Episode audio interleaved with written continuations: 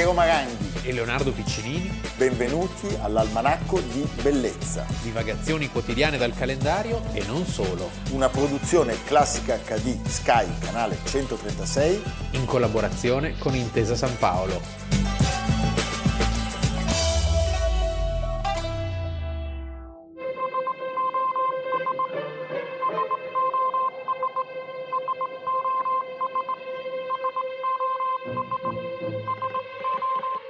14 aprile, puntata di Almanacco di Bellezza, abbiamo iniziato con un film controverso, La Tenda Rossa, 1969, cast stellare. Mega produzione italo-sovietica, sai sì, quelle cose da... Sean Connery quelle cose fa, da, da bottega oscura, viene in mente. Sean Connery che fa una parte di un personaggio stupendo. Sì Harald Amundsen che fa una brutta fine che fa una brutta fine lo racconteremo Amundsen invece, come lo diciamo noi in realtà si dovrebbe dire Amundsen, Amundsen.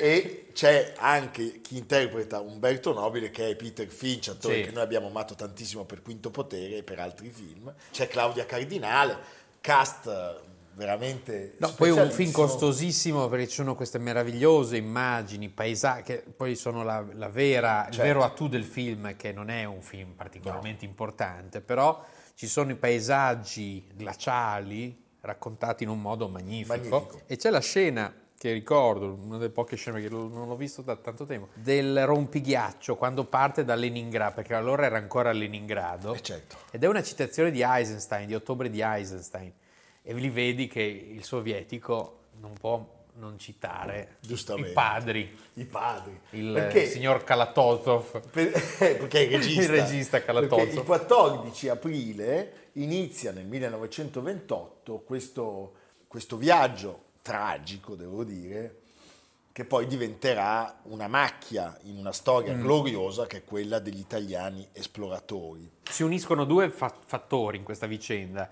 Il primo è la straordinaria e ininterrotta curiosità nelle scoperte geografiche. Certo. E la seconda è la straordinaria, altresì, popolarità di un mezzo come il dirigibile. Che, che poi avvedrà in Germania, ad esempio, no, la fabbrica Zeppelin sul lago di Costanza avrà delle creazioni gigantesche. Il dirigibile e anche, Hindenburg. E anche quella tragedia sì. famosissima eh, da cui poi è stato tratto il film, eh, con qualche anche nebbia e ombre mm. sulla genesi di quell'incidente. Noi però invece parliamo di Umberto Nobile e della spedizione del dirigibile Italia.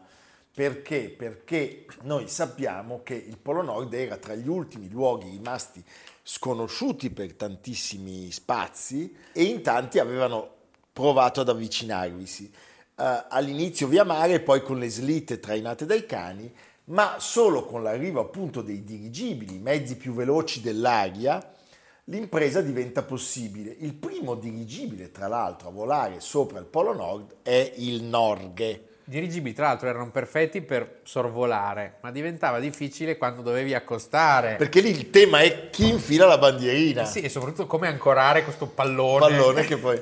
Quindi nel 1926... Mi viene in mente Fantozzi quando vola. Certo. Il casino. Pallone aerostatico. Sì. Dopo aver bevuto la Berthier. Va bene, che, pre- che prende, che quello gli dice no è dell'hotel.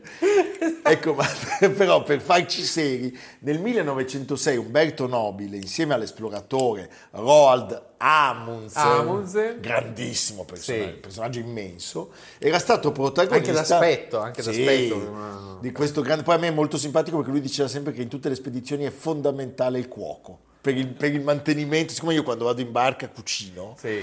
e, e, anche somministro sì, sì. derrate alcoliche. Viene anche a domicilio, eh? se eh. avete bisogno potete... Allora, loro erano riusciti a sorvolare il polo ma non avevano potuto piantare la bandiera a terra. 1926, tra i due poi c'erano stati degli screzzi e quindi cosa succede? Succede che Nobile è tornato in patria a buon gioco per il successo della spedizione per la volontà del fascismo di affermare il mm. fatto che noi fossimo un popolo di esploratori, eh, santi, poeti, eh, e quindi riesce a montare una spedizione veramente maestosa sì. che parte da Milano il 14 aprile del 1928.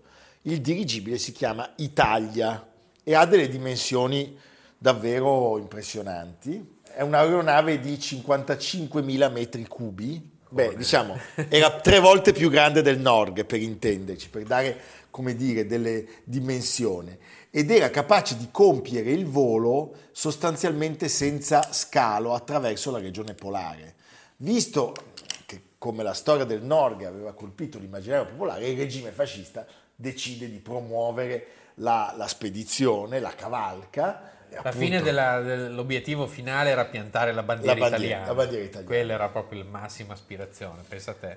E quindi lui, vuole, lui qual è il suo obiettivo? Lui vuole esplorare la costa siberiana, la Groenlandia e poi arrivare eh, al Polo Nord per eh, allestire un campo base di studio, piantando appunto questa benedetta bandiera. Di 5.500 km dalla Valle Padana fino alla Baia del Re è da considerarsi come uno dei voli più pericolosi compiuti in quel periodo di tempo. Abbiamo sentito la viva voce di Nobile. Che cosa succede?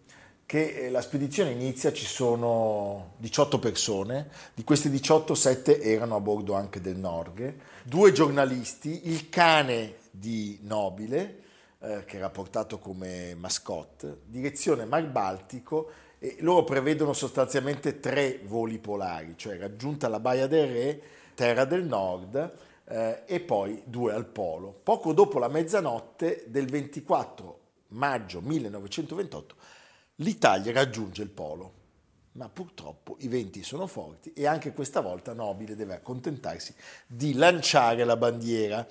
Insieme alla bandiera, al tricolore, questa è una storia che non sapevo, viene lanciata anche una gran croce di quercia ricevuta dal pontefice. Cioè, Pesantissima. Pio XI aveva dato questa croce. Una quercia, capito? Quercia, una roba pesa... pesantezza.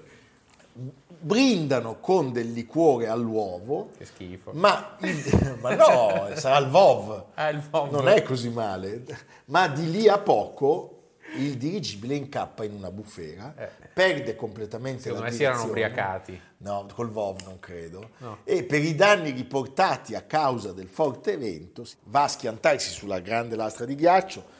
Dieci uomini dell'equipaggio si riversano sul, sul ghiaccio, sei rimangono intrappolati all'interno dell'involucro pensa che morte atroce, che va disperso. Sembra una scena alla Moby Dick, cioè una cosa veramente di, immaginati il contesto, la bufera nel sì. polo. Di, Dispersi, mai più trovati. Temperature eh. allucinanti. Mai più trovati. Dei 10 uno muore nell'impatto, quindi rimangono 9 persone. 9 persone. Il cane sopravvive. Il cane sopravvive e trovano provviste la radio e una tenda. Io questa tenda devo dire due cose. In questo momento è in restauro al Museo della Scienza e della Tecnica di Milano e quando ero bambino andavo a vederla sempre perché questa storia aveva una, una forza narrativa mm, fortissima.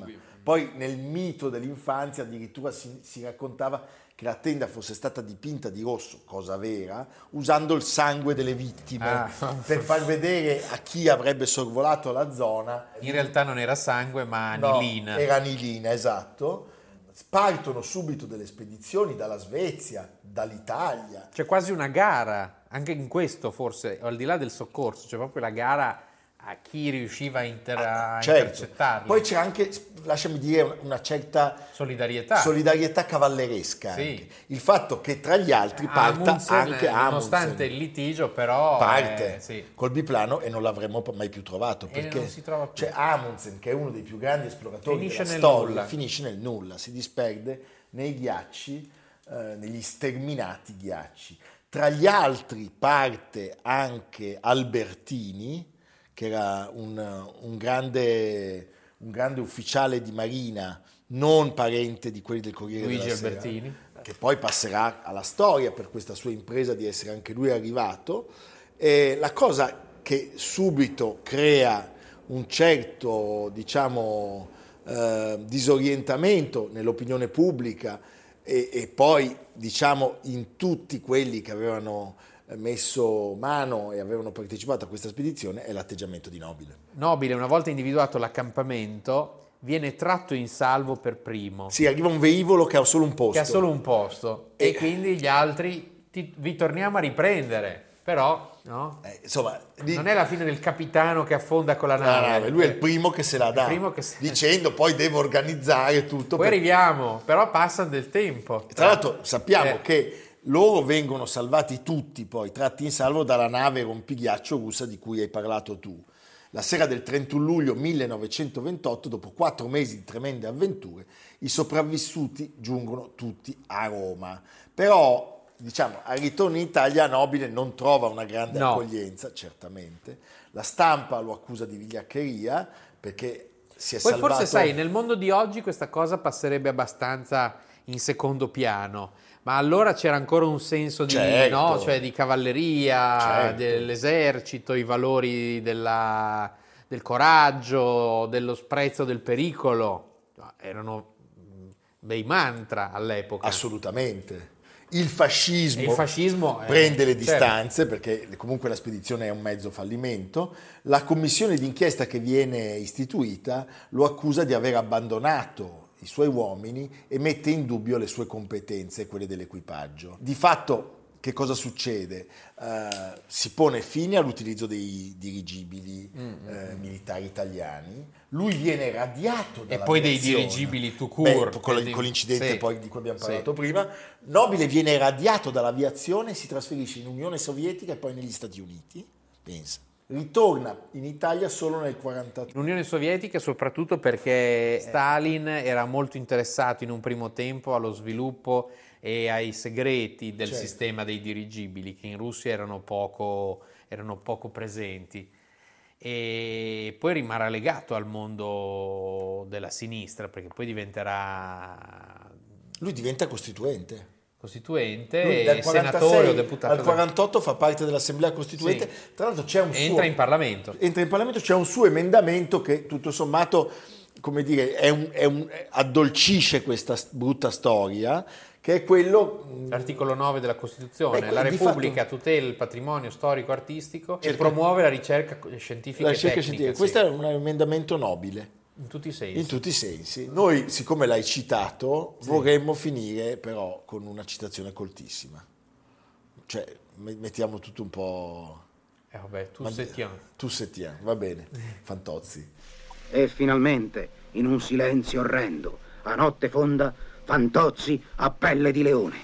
Credeva di essere il comandante nobile nell'inferno del Polo Nord. Titina? Scusate, qualcuno per caso ha visto la mia cagnetta Titina? Eh? Lei? Marconista Zappi, ha visto la mia cagnetta per cortesia? È rimasta nella tenda rossa, generale.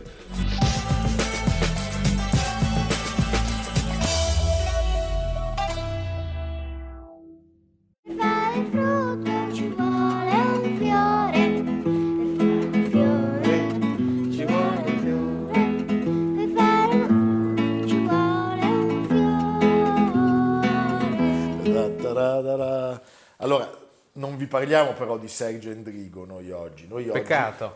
Beh, un'altra volta lo faremo. sì, lo faremo. Noi oggi vi Quando- parliamo di Gianni, Rodari. 1920, nato a Omegna, Sì, sul lago d'Orta.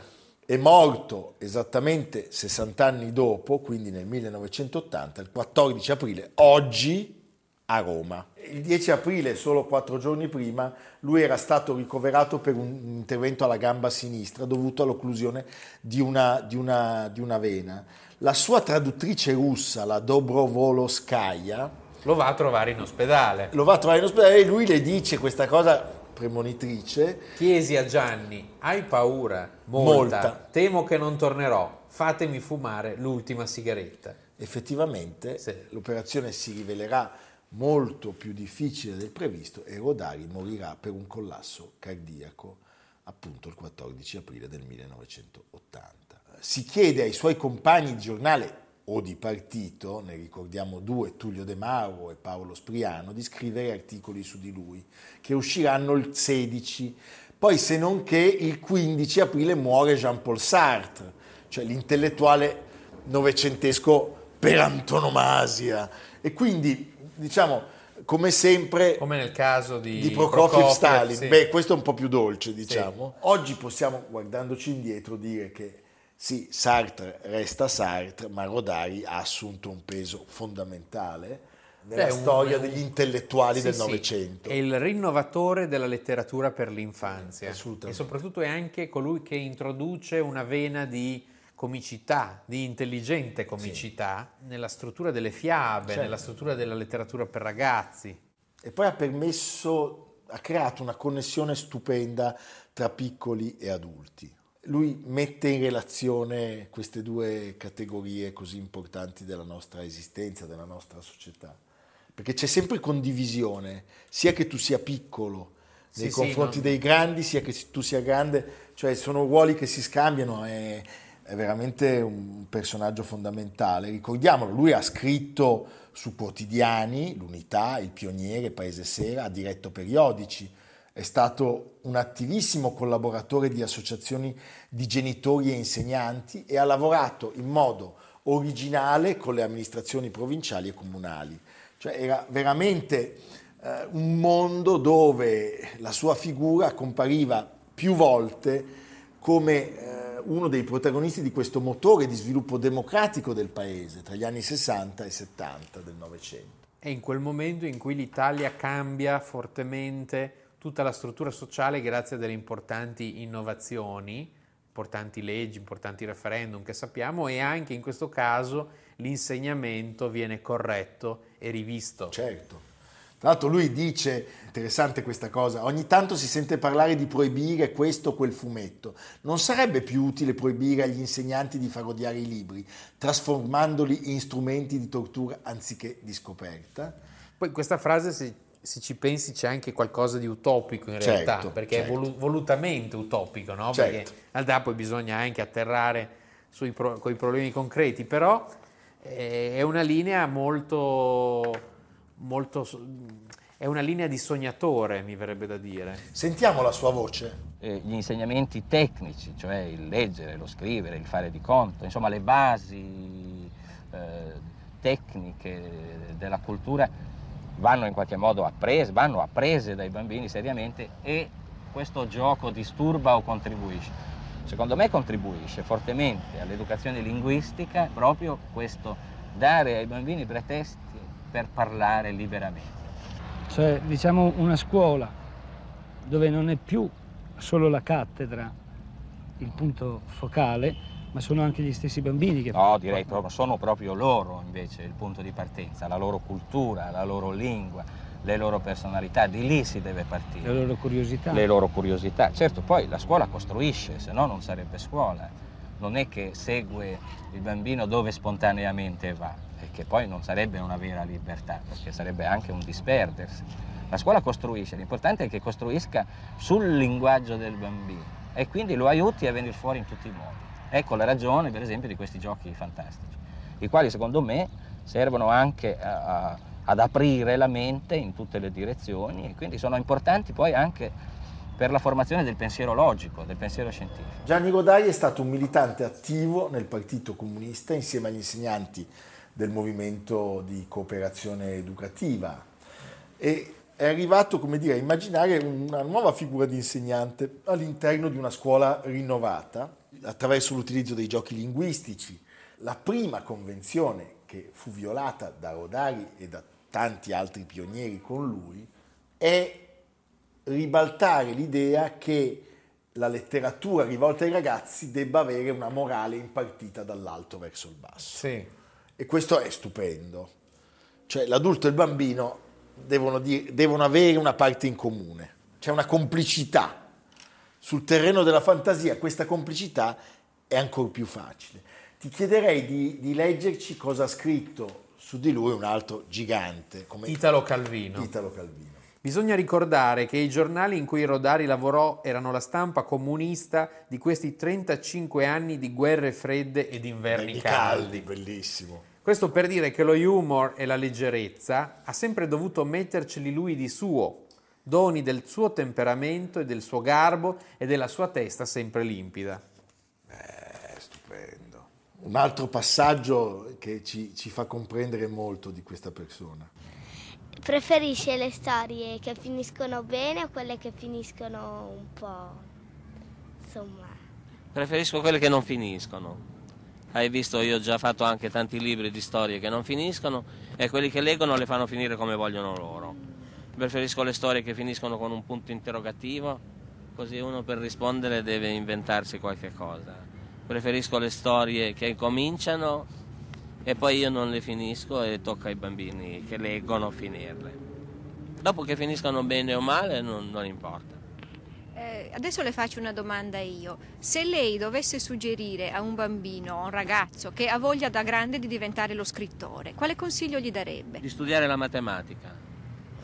No, voglio dire, di, di studiare bene, di crescere attento, ma di non preoccuparsi troppo di scrivere, di non avere fretta. Dovrà scrivere quando proprio se non scrive gli fa male il braccio. Ecco.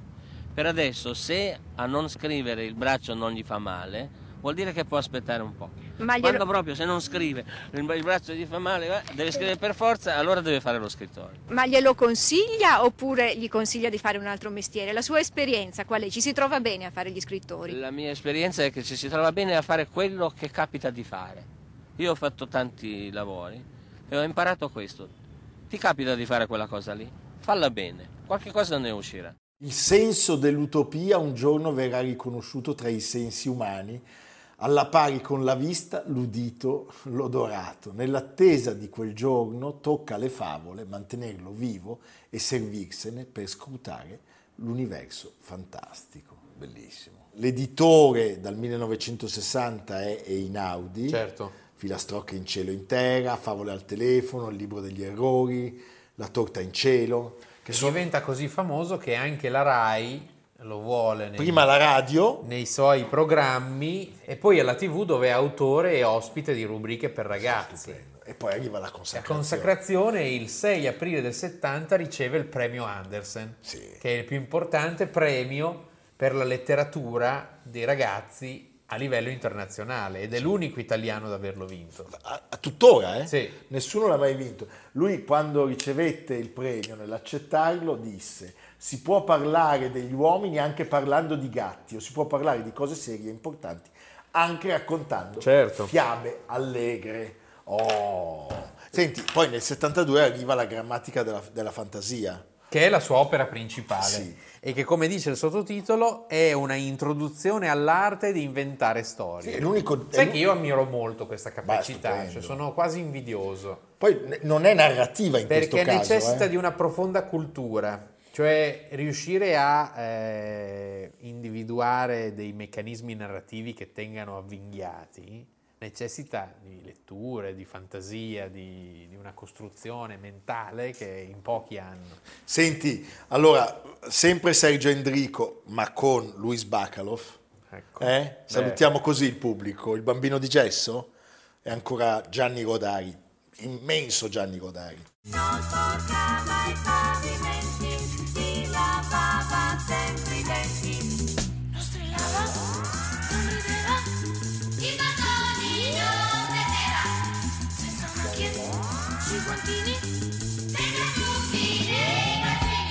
Abbiamo parlato di Omegna, perché è nato a sì, Omegna, infatti. e allora siamo abbastanza Ho contenti. tirato fuori, vedi? Io sto già pensando all'isola di San Giulio. L'isola di San Giulio, Ah, pazzesco. sì. Vedi, qui Ma ho cosa come- facciamo noi in questa trasmissione? Basta sta Basta, qua. troppa bellezza. Non andiamo all'isola di San Giulio? Sì. Ah, sì. Vedi, io ho tirato fuori questo cimelio, la guida Piemonte. Dove ci di- sono le suori di clausura. Sì, c'è intanto Orta San Giulio, che è questo incantevole borgo, e poi il Sacro Monte di Orta, è che è lì sopra, che è certo. uno dei più importanti santuari piemontesi. Poi si prende il barchino, barchino e si va sull'isola di San Giulio. Poi se chiedete dei consigli lui vi dice anche dove andare a pescare, far pescare. trovare, trovare Sai i che- pesci giusti. beh, tu lo sai Ecco, che il lago, vedi. il lago d'Orta Eh. era un lago inquinatissimo. Avevamo fatto un piano di bonifica e ripopolazione che sarebbe costato un inferno con esiti anche abbastanza incerti e soprattutto costosissimo e lunghissimo.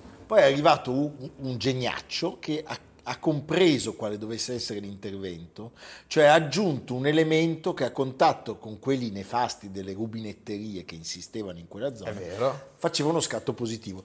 Quindi oggi il lago è meraviglioso, Bello. popolato da pesci pazzeschi e soprattutto non c'è stata una speculazione inaudita come in altri laghi del nord Italia dove tu vedi degli ecomostri che sono qualcosa degno di Punta Perotti. Sì, sì. Va bene. Comunque andate all'isola di San Giulio. Tutti a San Giulio. Leggendo Gianni Rodari. Dio megna. Evviva. Almanacco di bellezza a cura di Piero Maranghi e Leonardo Piccinini. Con Lucia Simioni, Jacopo Ghilardotti, Samantha Chiodini, Paolo Faroni, Silvia Corbetta. Realizzato da Amerigo Daveri, Domenico Catano, Valentino Puppini, Simone Manganello. Una produzione classica HD, Sky Canale 136 in collaborazione con Intesa San Paolo.